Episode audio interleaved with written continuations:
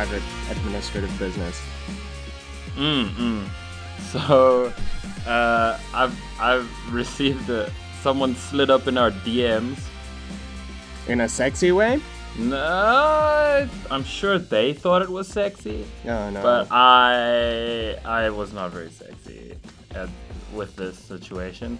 Uh, so someone do someone slid up, and I'll not say their Twitter handle or whatever, but they were like, "Hello, my new friend. I feel like you are my new friend." And then they went on to say, "Would you like to see what? Would you like to see my real horror movie, but real as in R E E L?" So I was like, is, is that the name? Is that the name of your movie? Like, what? What are you talking about?" And they, uh, the messages were quite disjointed, but then eventually they're like, "So and so is the first one to step into the golden house. Do you want to see m- the first victim of the golden house?" And then it became more and more intense, and eventually I'm like, it's starting to feel just a little bit like you're a murderer. Yeah, I mean, what I'm hoping at this point is that it's it's just a second language English speaker trying to describe a film. Um, Yeah. Like us, like we do. Yeah, yeah, hey. But then also, like, this person was carrying on about victims and saying things about uh, the family and, you know, just like classic horror movie one liners. Yeah. but also very poorly spelled and very they seemed kind of manic while doing this and i was just like okay cool this is this is clearly someone's game right yeah. this is someone's idea of fun and then i just stopped replying because i was like man if it's fun whatever you do you but if this person is gonna send me a snuff film i'm not gonna i don't want i Not don't want gonna it. give it a good rating. no i'm not gonna review So it on one the out podcast. of five. Oh. yeah. Uh, yeah. And then also we we got our first uh, Twitter troll, and they made up uh, their like uh, their own little hashtag for us. Yeah. What hashtag be disgusting or what? Yeah, it was it was so clever. Literally hashtag be disgusting. Um, so Twitter's been fun. Good. Yeah. Facebook has been quiet. Uh, as Yeah. usual. I think uh, what a lot of other podcasts do is they have like a competition or something, Mm.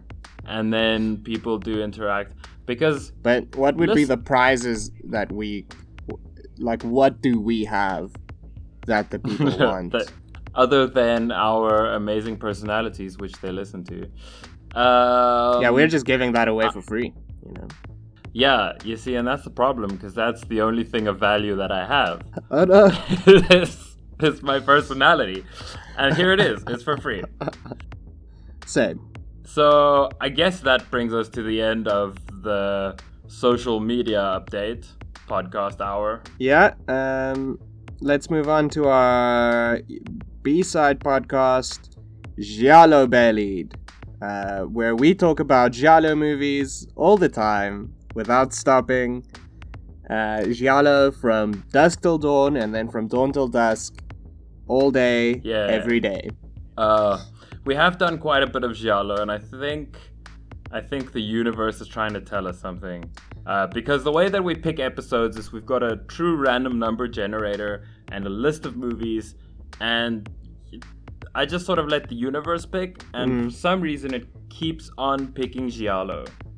But that's you know what I'm kind of okay with that. I really the giallos have been some of my faves uh, so far. Yeah, yeah. We'll probably get like a really schlocky episode next. Uh, but we'll see. We'll see. We'll announce the next episode at the end of this episode. Ooh. But first, welcome to Be Positive, the positive B movie podcast, with your glorious hosts, Fraser And Louis, uh, and Louis. Um, welcome, Louis. Welcome back. thanks, Phrase. No one's called me glorious. Uh, I think ever in my life ever. Uh, I, I do believe I've called you glorious before. You might have. Yeah. So today's movie is uh, you probably know because you listened to last week's episode And you saw the title. and you saw the title. Uh, we're doing Short Night of Glass Dolls.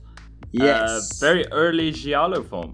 Um, and also, okay, so Giallo titles are quite often like pretty convoluted and and dumb. This one Yeah. may be one of the most convoluted and most dumb. Yeah. At first glance, it seems like it's really clever and like well thought out.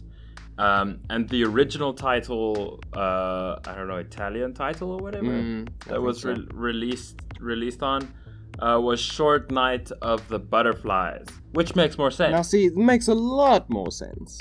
because there are no glass dolls in this movie. Not a single one. Unless you assume that the human psyche itself is a glass doll. You know what they say people in glass dolls shouldn't throw short nights. The old Italian saying that my grandmama would would say Your Italian my, grandma. Ita- my Italian grandmama. uh, uh, Short Night of Glass Dolls is the first film by direct Giallo director Aldo Lado. Which is a Aldo great name. Lado. That his his name is uh, an anagram of his surname, or other the other way around. It's sort of like Tony Nanonen from Hellraiser 5. Yeah, or Bob Loblaw. It's one of those names. blah, blah, blah, blah, blah. Let's do a quick synopsis. Short Night of Glass Dolls follows a American journalist, uh, American and big swishy air quotes, because Yeah. this is clearly not an American actor. American journalist Gregory Moore, who is in Prague during the, I don't know, the communist Yeah, this the film was Era. released just a couple of years after the Prague Spring, where in communist forces forcibly took back control of of the city. But this seems to be a very westernized e Prague. Uh, Yeah, it's very co- cosmopolitan. Yeah, yeah, that's the Uh, it's My it's, um, vocabulary is really letting me down today. I've forgotten how to speak English. Today I saw a dog and I was like, "Ooh, a ghost!"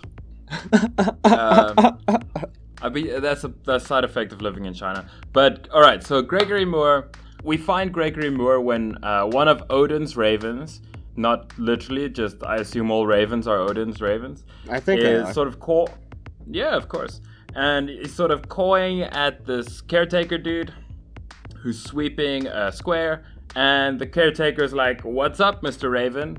Uh, and he finds Gregory Moore's lifeless body, uh, eyes open, staring up into the sky, and listens for a heartbeat. No heartbeat. So, Gregory Moore, clearly dead. He says that Gregory Moore, "Th- this guy is dead. And we hear Gregory Moore's inside voice saying, I- I'm not dead.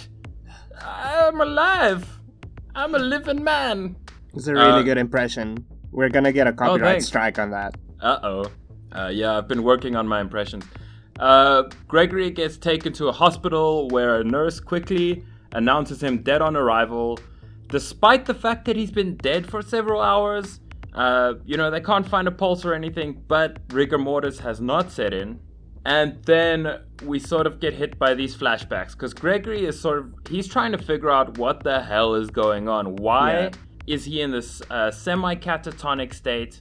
He's fully conscious, he's fully aware, but he can't move, he can't breathe, his heart's not beating.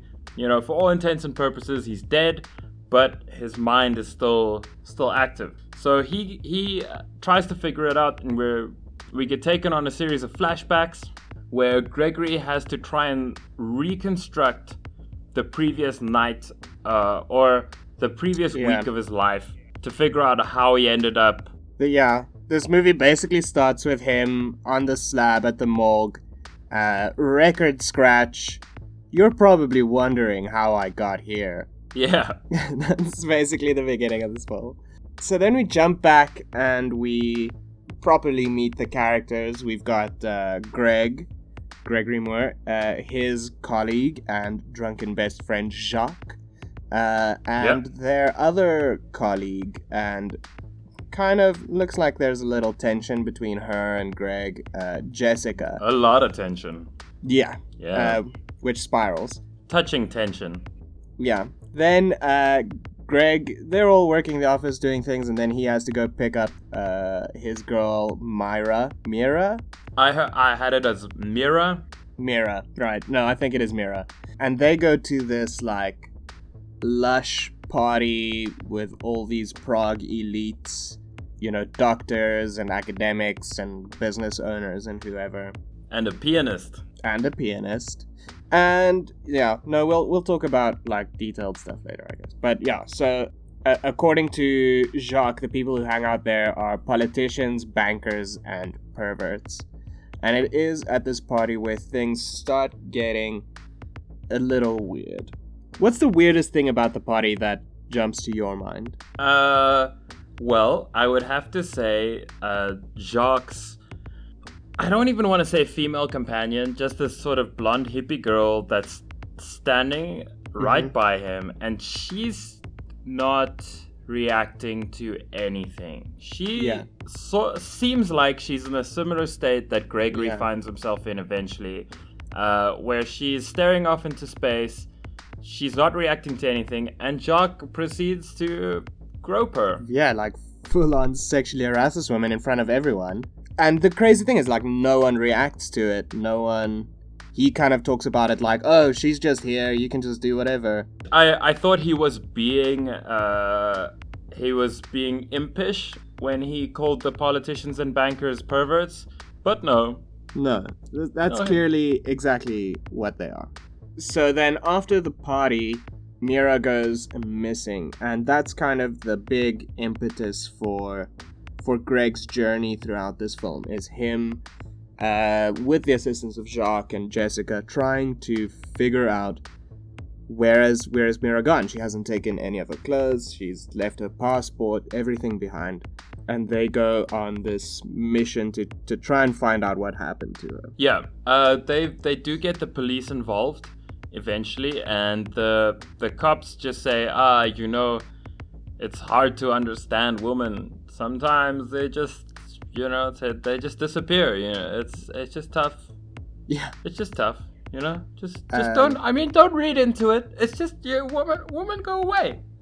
It's fine. Yeah, the the police commissioner at one point says like, "Come on, man, this is Prague. Hundreds of women go missing here." I'm like, dude, that is not something you want to put on your tourism brochure. that seems actually like a you problem, Mister Police Commissioner. it really does. Like, aren't you supposed to be the one to make sure that doesn't happen? Yeah, you seem not at all con- concerned. Uh, and it reminds me of uh, the Canadian police uh, during Willie Pickton's serial killing career, Yeah. where uh, sex workers used to go missing all the time. And, you know, the cops just had this attitude, attitude of, no, it's fine. Sex workers tend to go missing. Yeah, But that's your job, though. One and one's not Mm. coming together on this. So that was quite interesting. And then we also feel like there's some sort of corruption here because the cops are Yeah. actively they're coming after Gregory. He's investigating. They're like, dude, you need to stop invest your investigation. There's nothing to find here, and that is a clear indication that there is something to find here. Yeah, yeah, absolutely. When the the police chief in the fascist trench coat tells you to stop, you need to not stop. Yeah. Does it work out for Gregory? Hmm, only Uh. time will tell. Yeah, let's find out in about five minutes. so uh, I I feel like this is a good place for it, but there's a tagline for this movie. Can a reporter with no visible signs of life solve this pervasive puzzle before he meets his ultimate deadline? And the answer is no. No, he can't. Uh, that's that's the big twist. he can't that do sounds it. like um, a riddle yeah. or a Zen koan, a reporter with no outward signs of life. That's great. But so, our good friend Greg takes the hint from the police chief about other women going missing and starts to do some investigating, which is where his uh, investigation seems to turn from being merely about finding Mira and becoming more and more about finding out what exactly is going on in the city that all these women are disappearing and nobody seems to care. So he uh, follows up on some leads. He discovers uh, another family whose daughter went missing. He goes to them and knocks on their door. Girl's mother or the woman's mother answers the door and she is immediately hostile. She does not want any part of Greg's investigation. She doesn't want to give him any information. She just wants him to go away. She insists that her daughter is a bad person or whatever. And from inside the apartment, Greg hears an old man calling out something like, Don't listen to her, they're hiding something. Uh, quickly followed by a loud smack and a, a burly Prague man. I don't know, what, where is Prague, by the way? Is it it's Prague- the Czech Republic, right? Exactly. All right. So a burly uh, Czech man comes up and slams the door shut in Greg's face. Greg then goes on to bribe a small boy to pass a note to the old man. The old man replies, saying Greg should meet him at the train train yard late at night alone. Greg does so, but just as he sees the old man, Oh. someone rushes up, tips the old man. There's a lot of bridge hmm. tipping in this movie There is. tips the old man over. The old man goes for a tumble onto the tracks. Gets squished real bad. Well, Surprisingly, really. he doesn't get chopped up by a train. He just bumps his head and dies because old people are vulnerable to fall damage, like most people. Right, yeah. The the old man, his dying words are, "They don't let them fly." Yeah. It's like, oh, dude, this is like literally your last breath. Couldn't you give me something a little bit more useful? Like, this Like is their name. address. Yeah, yeah. He had to be cryptic uh, for for suspense.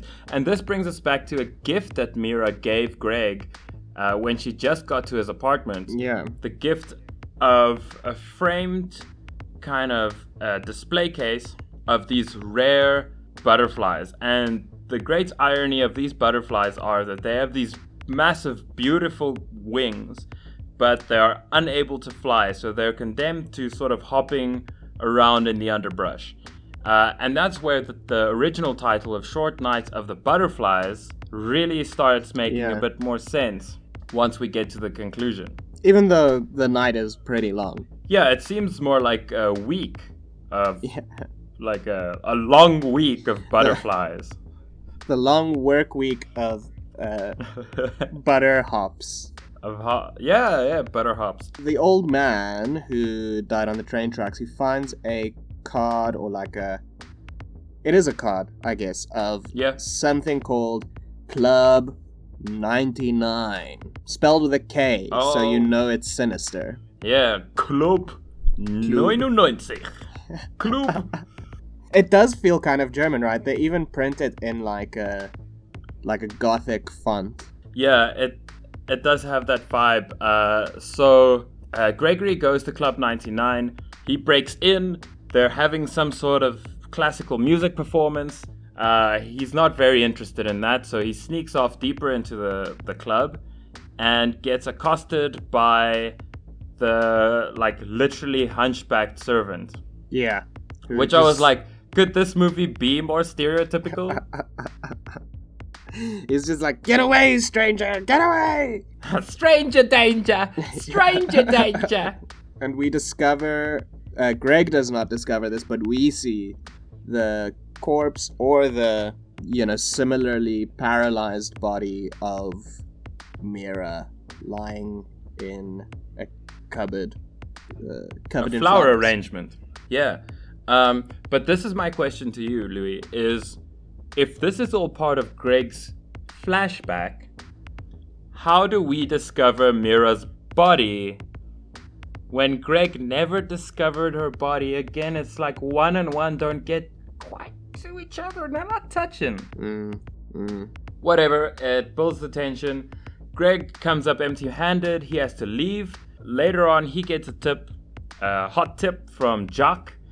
So Jacques says he's gonna meet Greg at Club 99. Uh, yeah. A- a- and um, Jacques is promptly murdered uh, before Greg can get there. Is he? Murdered. What happens to his body? Where did they find him? Did we ever see him again? So what happens is that Greg shows up at Club 99. He's like, Jacques, Jacques, where are you? Uh, and Jacques is not there. So he hears someone like rushing around uh, with like wooden shoes on, which I guess was the fashion of the day, the clippity clop of a man running. Uh, he decides to chase after this guy, so he gets running. And he's like, Jacques, is that you? Why are we playing hide and go seek? Which uh, that's not what he said, but that's what I assumed. Uh, and then as he passes by a dumpster, he sort of nudges the lid Ah, off, yeah. and then we see Jacques like, In a garbage can, like the Muppet. Like the garbage Muppet. yeah, yeah, yeah. What's his name? Grover. I don't know. No, I think it's Gonzo, like like journalism. Like, Uh, anyway. sorry. Anyway, so so uh, Greg chases off. He gets into Club 99 and he discovers just the biggest orgy. The wow. Uh, wow. like like maximum over orgy type of orgy business. so uh, the people involved in this orgy are all the old rich people we've been seeing at the party, at the uh, chamber concerto. The first time he kind of breaks into the club, all these old people are just fucking, just well, at first they're just swaying, and then you know, as they bump into each other, they're like, "Oh, right, that's that's how the orgy works," and Yeah. they start getting down to business. In the center of the orgy, there is an altar, altar, and there's a, a young woman sort of writhing on the altar, and uh, she's sort of moaning and seems to be caught up in the energy of the the evening. it's a great euphemism. Greg thinks it's Mira because at this point, Greg is actively hallucinating. Uh, his demeanor changes from the beginning of his flashbacks to here. He becomes less confident, less collected, and he's really sweating Yeah. a lot. It's really getting to him. Yeah, he gets confronted by sort of the, the elite, a man named Valinsky, whose party it was where Mira, in the first place, was identified by this cult. Yeah. And Greg gets hypnotized by, at this point, a stranger to us. Uh, and that's how he ends up in his cataleptic state. Yeah. It's it's almost like a like a group hypnosis in a sense where all the different rich people kind of loom into frame and say something sort of uh, insidious and then loom Yeah. back and the next face comes in. yeah, yeah. But isn't that just the way rich people talk? Yeah, I'm pretty sure this is I think this is a documentary, right? Oh, right, yeah, yeah, yeah. Uh, uh, I, I, I read it as such. Right, but let's let's wrap this up. So then, uh, Greg gets he wakes up dead, and, and we get into like the framing narrative, which is kind of Greg's journey to the autopsy table. Now, he's not showing any signs of rigidity. Uh, you know, he his body uh, has still retained some lividity. So his friend uh, Ivan, a doctor, is trying everything he can to help Greg and to bring him out of this state It's uh, because he's so bizarre. This whole thing. maybe he doesn't realize that there is a condition called catalepsy, but he does, however, realize that a dead person should not be that loosey goosey. Yeah. So Ivan tries everything he can, eventually has to call in Dr. Carting, who is a, a professor who recently uh, demonstrated that toma- tomatoes can feel pain right before he crushed said tomato to illustrate how much pain a tomato can feel, which unsurprisingly is the pain of being crushed. And then Dr. Carting offers to perform the autopsy himself at a like sort of a At a uh, lecture. at, It's at a lecture bizarre. he's gonna have. Yeah, it's it doesn't seem super respectful. No. Just for the record, Louis, if I was a doctor and I was trying to sa- save you, and you were declared dead, I would not be okay with you being autopsied as part of a lecture. Thanks. That means a lot to me. right? So, right at the end, right when Professor Carting is about to make the incision into Greg's heart, Greg starts to retain, uh, or he starts to come to from this this cataleptic state he's in. Yeah. Also, at that point, he discovers that Dr. Carting was the magician that hypnotized him and High priest of the the elite of Club 99. Kloop Kloop. Yeah, and then Greg sort of his one hand comes to and he's trying to fight back, but Carting pushes the hand down and just destroys his Just heart with a scalpel. sticks it in. A- and that's the end of the movie. Yeah, that is the end of the film. We just see Jessica screaming, and then the credits roll. Yeah. Uh, it's quite interesting because his whole lecture is about how to do heart surgery, and he gives this whole speech about how very, very careful you have to be not to damage the heart. Yeah. But he's he's training these doctors that to begin the heart surgery, you need to plunge the scalpel directly into the heart. I think what he said is he's going to illustrate what you shouldn't do. Uh, right. right up top. He was like, um, so today's lecture is everything I do, bad medical practice. Okay. It seems like just stabbing your patient would be an obvious bad medical practice. This was the 70s though, so Yeah, that's true. Probably like ashing in your kidneys and Le- just put the ashtray in the cavity in the cavity Yeah. of the body and just uh, accidentally sew up a bottle of Jack Daniels when you. uh, just leave, remember to leave the cap off, otherwise it's not fun. Uh, yeah, that's that's the film. Let's talk about it. Talk about it. Talk about it. Uh, the first thing I want to talk about is basically a metaphor that I I saw of Greg's a foreign reporter, right? He's from America, apparently, And he's played by a French actor played by a French actor, and in an it- Italian he's film. very Italian. Shot in Prague. Yeah. So, you know, it's all it's all pretty straightforward stuff. Greg ends up powerless to uh, oppose the the ruling regime in Prague, which metaphorically in this instance would be and quite literally the cult is the communist rulers of Prague. I wonder. I wonder if I'm going to disagree with you. And basically, his cataleptic state is metaphoric of a foreigners' inability and lack of power to effect regime change on their own in a regime that opposes them personally or you know for instance if if someone goes into a country and they're like oh i don't like your government and they personally try to take on the government they're gonna get taken down. Yeah. Like if you Yeah. were to now start a series of sweeping protests across China. which for the record i'm not planning on doing i want to keep a low profile here If you're listening, that is she.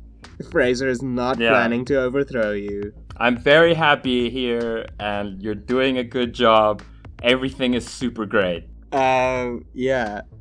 I I think I mostly agree with you, but I feel Yeah. like there are kind of two powers being represented. That the police commissioner and his cronies are the direct representatives of state power, and Mhm. that the elites, the Club 99 guys, who are all like really wealthy, really like almost aristocratic in their demeanor and their dress, that they kind of represent a, a sort of a hidden power underneath state power, a softer power. corruption Yeah, exactly. all right so it's basically the pure state versus corruption Or both of those entities versus Greg, the individual. Greg. Uh, uh, they never refer to him as Greg, but it just sort of it makes him seem like more of a human being if you're just like, ah, you know, Greg. old Greg Greg. couldn't take on the elites of Prague. Yeah, no, they call him Gregory. Grigory. it was kind of tough watching this movie because uh, I had to uh, watch it with uh, subtitles. I had to read everything. So while I was taking notes, I had to pause the movie Yeah. every single time. They're like, "Oh God, oh, what that?" And this film, like, I mean, you and I, we're used to watching subtitled films. We're very, very cultured. Very. But this film, actually, it has a, like a really slow pace, but for some reason the dialogue is so quick that you Yeah. kind of struggle to catch the subtitle and the actual image at the same time. There's a lot of Italian flair when they're talking. You know, Oh, yeah. it's very busy and very like, wow, look at me, I'm speaking and words are important. I, I fully agree with you though that the the Club 99 uh, cult members do sort of represent an undermining of state power because the state would want these disappearances investigated. The leader of Club 99, Mr. Wyszynski or something? Uh, Valinsky. Villains. So, the leader, Mr. Valinsky, he is controlling the police commissioner. He's sort of in control of the city at this point, uh, which turns it into that classic Giallo hellscape where this movie lacks the, the rich color of many of the later Giallo films. There's also a lack of gore, and it's really only the setting and the mystery element and, and the surrealism brought into it that makes it Giallo. Where if you look at a much later film like Suspiria, Yeah. that was kind of gory, very, very visually stimulating, very surreal, but like aggressively surreal. Where this sort of short night of glass dolls is more creating an atmosphere of tension and unease mm-hmm.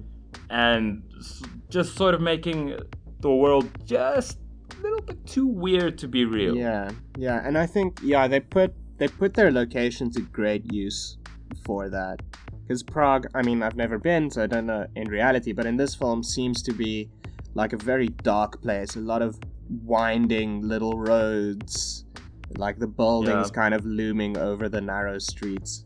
So it seems perfect to have this investigation play off in this kind of labyrinthine city. Yeah, it is also uh, the fact that Greg struggles to remember. It makes it seem like his mind itself becomes a labyrinth. So yeah, we have the two narratives, the one where he's in the morgue, one where he's doing the investigation, but oftentimes before we go from the morgue to the flashbacks, we have these really super rapid cuts and very close up shots of a bunch of different stuff from throughout the timeline.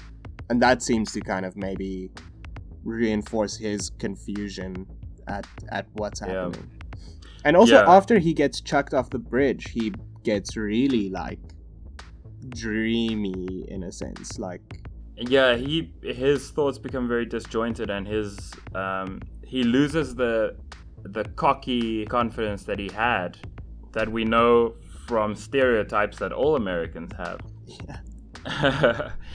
but we actually okay, we didn't really describe the the scene on the bridge where the second bridge tipping happens. Yeah. But uh, Greg is sort of walking up on this bridge, and there's this hippie guy singing a really bad song about and a weird song.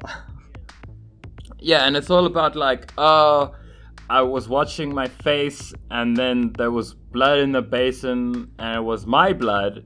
And then it started raining blood. And then it was raining blood. And then why won't the you let the butterflies fly? Yeah, people drank the rain and then they burst. And it was.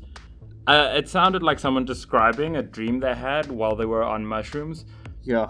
But Greg is sort of entranced by this music. He goes to stand on the side of the bridge. And we get this really quick qu- cut of a guy coming up, grabbing, like schoolboy tactics, Yeah. grabbing Greg by his ankles and just tipping him over the bridge. And then I was, I honestly thought for one second that because there's this guy who's been following Greg mm. and Greg's aware of it. And then I honestly thought Greg saw the guy, he darted in and he tipped him over. Oh yeah, he right just before that scene, right before that scene, it's it, it's his stalker standing at the edge of the bridge, and then Yeah. you just a quick cut. Someone gets tipped. Next thing you know, uh, Greg's in the police commissioner's office. He's for a second wearing I towel. thought he, he'd maybe died But I mean, that would be. He just tipped him into water. That wasn't gonna kill him. Yeah, I guess it's cold in Europe. Yeah, yeah, yeah, yeah. I mean, it does look like he's he's on the point of kind of getting hypothermia or something. Yeah, it's at this point that he isn't coherent at all anymore, Yeah. and he's completely in the power of Club 99. Yeah, he's just I have to, I have to go, I have to find the butterflies. Where are the butterflies? They can't fly. Yeah. I have to go. Why can't they fly? Someone let them fly. The music. The man with the guitar. music! Yeah, no, it's uh, and everyone's just like, okay, you just go home. yeah.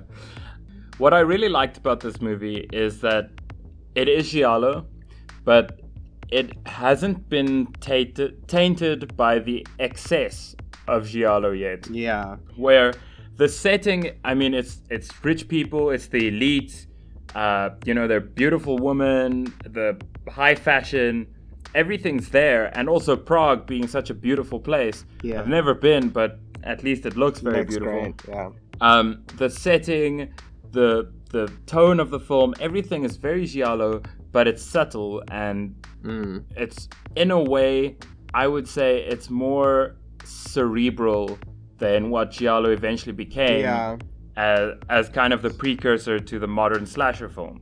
yeah. I'd agree with that. Um, I feel like the the kind of the decadent elite in this one serves much more of a narrative and thematic purpose than than maybe in like some of Bava's stuff. Yeah, where it just that's where th- these things happen. Yeah, What I also liked was that there was a overwhelmingly male victim set in this movie, where in many other giallo films it's only females dying, but in this in this movie there's like two females that die and four males that die, which is really it flips the whole script on what we usually see in a giallo Yeah. film. and the deaths of the women aren't like as you know closely focused on and kind of fetishized and um, sort of like aestheticized Yeah, or none of the deaths are actually i don't think. That's the thing is that it hasn't given itself over to the gore and it's not relying on violence in that way um, which i feel is kind of and also this is early giallo so i feel this is closer to the core values uh, that that identify something as giallo. Yeah. Yeah it's because even though it is very unlike uh, the other giallos we've done it is clearly giallo it's not anything else Yeah, yeah, it is. It's got that that feeling. To me, giallo is a sense that you get. Like I can watch a trailer for a film and be like, "Oh, you know, that's whatever," or I can be like, "Holy shit, this is giallo." Maybe we do need to do a, a spin-off cast, uh, a, the Giallo Bellied, or or Giallo. yeah, maybe. Um, yeah, but definitely, I mean, in future, we'll try and thin out the the giallo. I was very excited Oh, for this film it. though because it is like it is like one of those seminal works in in the history of giallo. yeah, absolutely. Another thing that I saw in just the the way that Club 99 worked because how they worked was that they would recruit these young women and tempt them with mm. sex and money. And I said here that it becomes a powerful metaphor for the corruption of the youth by the status quo, giving Yeah. them money and sex in return for their abandonment of progressive thought. Because Club 99 is all about they don't want change. They want the old way Yeah. to remain because they Bougie are the old way. Yeah. And you know that's that's the thing is that the youth gets corrupted by that because the people in power, the people with money are the old thinkers. Yeah, If you want the if you want their money, you're gonna have to ally yourself with them, and you're gonna have to give up the youthful drive for innovation and advancement. yeah, and uh, you know, if you don't give over to them, if you don't accept the money or the sex or the status, then they remove your choice, so to speak. Which is like you know the butterflies can't fly sort of thing. What I find quite interesting is that uh, you know what they gave Greg, you know, paralyzed his body, but his mind was still alive. Whereas what they gave to Mira seemed that it killed her consciousness, but her body was still reactive and writhing and, you know, doing things. So it seems, you know, Yeah. there's like, depending on what kind of result they want out of you, Yeah. they attack a different part of you. That is true. Yeah, And it just brings it back to the people that they want, they're going to kill your uh, imagination, basically lobotomize you. Yeah. And the people that they don't want, man, they're going to block you so hard, you're going to feel like you're trapped inside your own body. Yeah, and that's I think that really intense, very deep sense of isolation, obviously that Greg feels, is mirrored throughout the film. Actually, like all of these characters seem to be very self-centered, self-interested. Like uh, Jacques and Jessica, they're helping and they're doing things, but quite often they're like, "Dude, just drop it. Can't you just leave it? Forget about it." Jessica is trying to kind of rekindle their romance while he's looking for his probably dead girlfriend, which is a little insensitive. Jacques just wants to get wasted. Yeah, yeah, and I can res- respect Jacques in this. Um, I mean, I he's a he is a disgusting misogynist, but you know he looks like a fun guy. Yeah. Uh, which might say a lot about disgusting misogynists. Yeah, yeah, um, yeah. I don't know.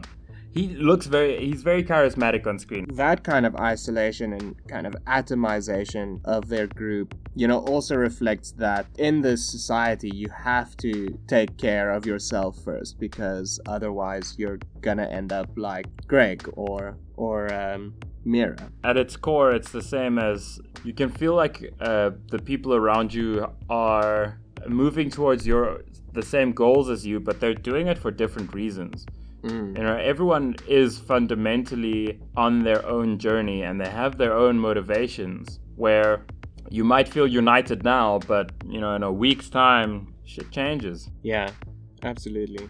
Oh, another like little interesting, just kind of visual motif, I guess, that I liked was that the surgical bed that he's on at the end really resembles the sacrificial altar. Yeah. So there's s- something in there about like the mixing of the weird occult stuff and the very scientific side. Yeah, and in the end, Greg's the only person we actually see dying on the altar. Oh yeah, actually, right. Yeah, I mean, the previous uh, woman who Greg thought was Mira, but then her face changed and wasn't Mira, she didn't die on the altar. She, well, at least not that we saw. Yeah, she just. We don't actually know what it. happens. what looked like a really great orgasm on the altar. Which is fine, I guess. If that's Yeah. your if that's your thing, go. If you're into orgasms. yeah, who isn't?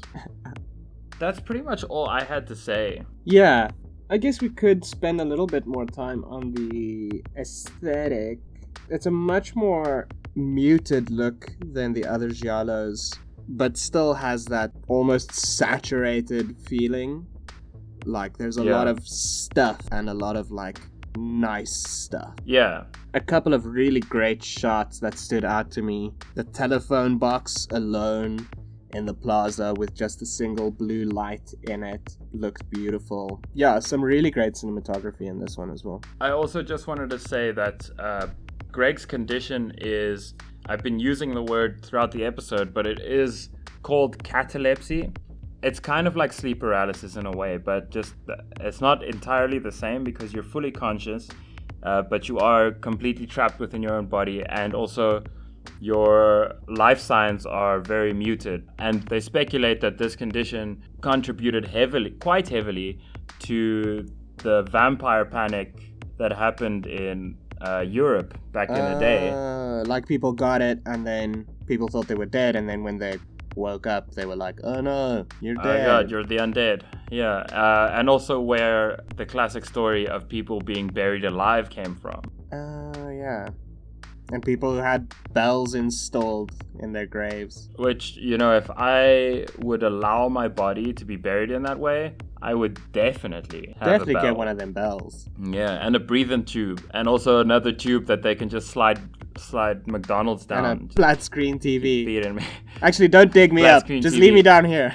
yeah, just leave me build a bunker and just Just, just let me let me live out my, my my death like a pharaoh of old. Louis, if you had to rate this movie out of one to five short nights of glass dolls, Mm. how many short nights would you give to the glass doll? I'd I'd give the glass dolls four nights, um, Ooh. but then they're out of there. That's all they get. Get out of here, you glass dolls! Stranger, stranger, get out! Stranger, interloper, interloper. Strange, strange. That's like it's, strana, strana. Uh, it it reminds me of uh, the Hunchback of Notre Notre Dame going sanctuary, yeah. sanctuary.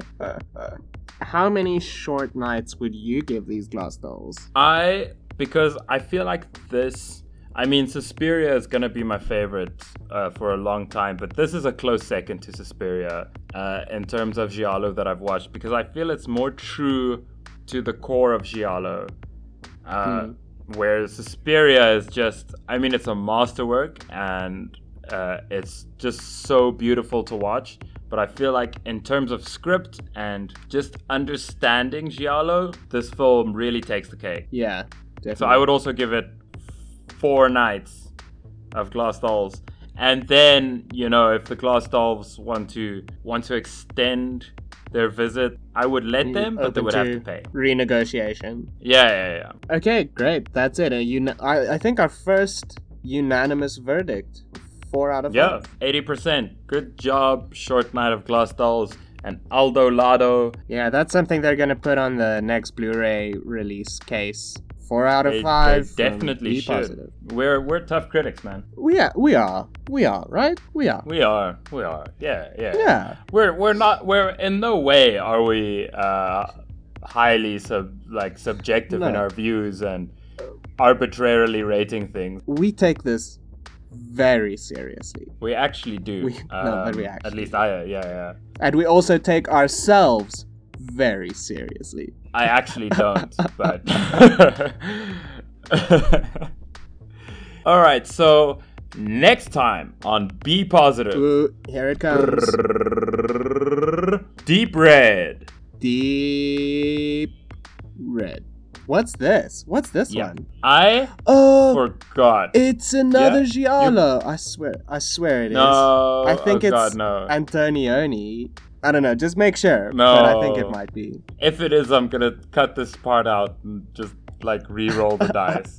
Well, don't cut it out. We've done the whole thing now. Yeah, we have done a whole thing. All right, if Deep Red turns out to be another giallo, then maybe we don't watch it. And screw the universe. I think we need to start, you know, uh, intervening in the universe's plans. I feel like we can't just go through life in a paralytic state anymore. Yeah, yeah, we Um, can't we can't always be Gregory Moore. Sometimes we have to be positive. Chef's kiss. Mwah. You can find us on Twitter at Stay Scary. Uh, we're Be Positive on Twitter. You can find us on Facebook, also at Stay Scary. We're Be Positive the podcast on Facebook. Uh, reach out to us, talk to us. You can tweet at us. Uh, I Yeah. follow the hashtag at Stay Scary or just you know hashtag Stay Scary. And I'm pretty sure on tw- on Facebook also Yeah. we are literally at Stay Scary. So if you just if you just tag us in something, we'll probably get a notification, and you know we'll we'll comment on your shit, and then you'll be like, "Whoa, look at this famous podcast talking to me." And hey, listen, you, you don't have to talk to us.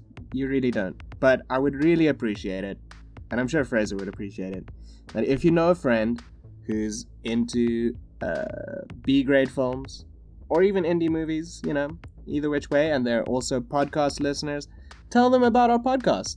Tell them, hey, maybe maybe you'll be into this. Don't tell your friends who don't listen to podcasts or who hate films. They're, they're not going to care. But tell your friends Yeah. that are into it. And um, I think maybe that's the best way of, of growing the audience. Growing the community. Also, what you can do is you can strap one of your friends down to a table Mhm. uh, with a lot of straps, and then you can put earphones in their head. And with their phone, download all our episodes and let just let that shit run on a loop. Yeah, that's perfect. So we get get those listens, and then eventually, once you let them out after six weeks, you tell them to rate us five stars on Apple Podcasts or I don't know Stitcher, where wherever you get your podcasts. We gotta, we just it'll help us to get reach more people and to grow the audience. And you know, I I feel like I feel like some there are people who enjoy what we do, and I enjoy what we do. I, I enjoy So- what we do. So, you know, let's help each other out. The old reach around fallacy. and on that note, You stay scary. um, spooky just like Mama used to make. Mwah! Chef's kiss, chef's kiss. Uh, why do chefs kiss like that? Are they just like, are they sneakily licking sauce off their fingers? From under their fingernails, in fact. yeah, yeah, yeah. Because you know a chef's got them long fingernails. Oh yeah, They gotta scratch around in the pot. they really so gotta get really into it. get the grime out. That Yeah. chicken. You gotta,